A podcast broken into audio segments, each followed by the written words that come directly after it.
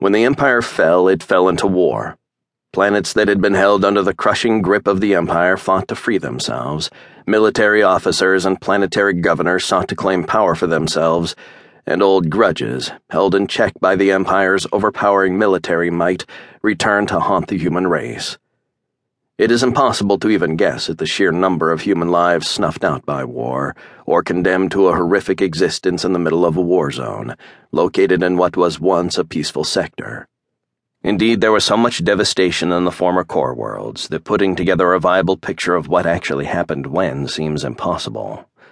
However, of all these wars, the most important was, perhaps, the Commonwealth Wolfbane War it is also the one where we are able to access records held by both sides in the conflict. They made an odd pair. The Commonwealth, based on Avalon, was an attempt to escape the mistakes that eventually, inevitably, doomed the Empire. It was a capitalist society based around maximum personal liberty. Indeed, unlike so many other successor states, the Commonwealth never had to force a member world to join, and it flourished. Five years after Avalon was abandoned by the Empire and the fall of Earth, it was perhaps one of the most advanced successor states in existence. Personal freedom and technological innovation went hand in hand. By sheer number of ships, the Commonwealth was puny. By technology, the Commonwealth was far stronger than it seemed. Wolfbane, by contrast, was a corporate plutocracy. Governor Brown of Wolfbane successfully secured control of the sector's military once he heard the news from Earth and worked hard to put the sector on a self sustaining footing.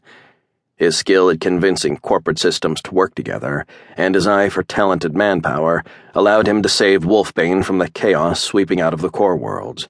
Indeed, two years after the fall of Earth, Wolfbane was already expanding and snapping up worlds that would otherwise have remained independent after cutting ties with the Empire.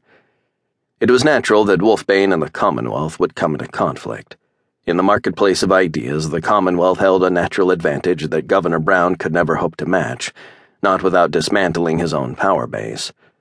Like other autocratic states, Wolfbane chose to launch an invasion rather than wait for their system to decay, or face violent rebellion when its population started to ask questions.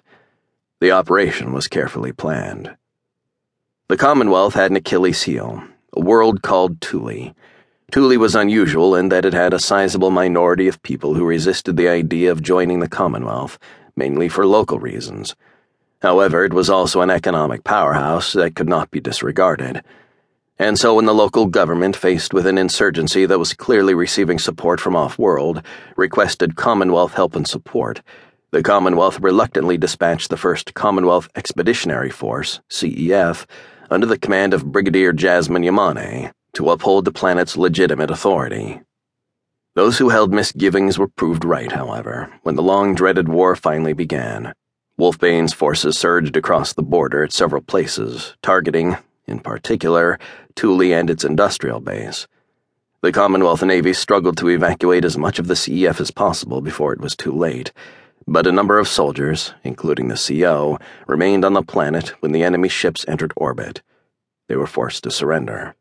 But while Wolfbane seemed to be winning the war, cracks were already appearing in the enemy's defenses.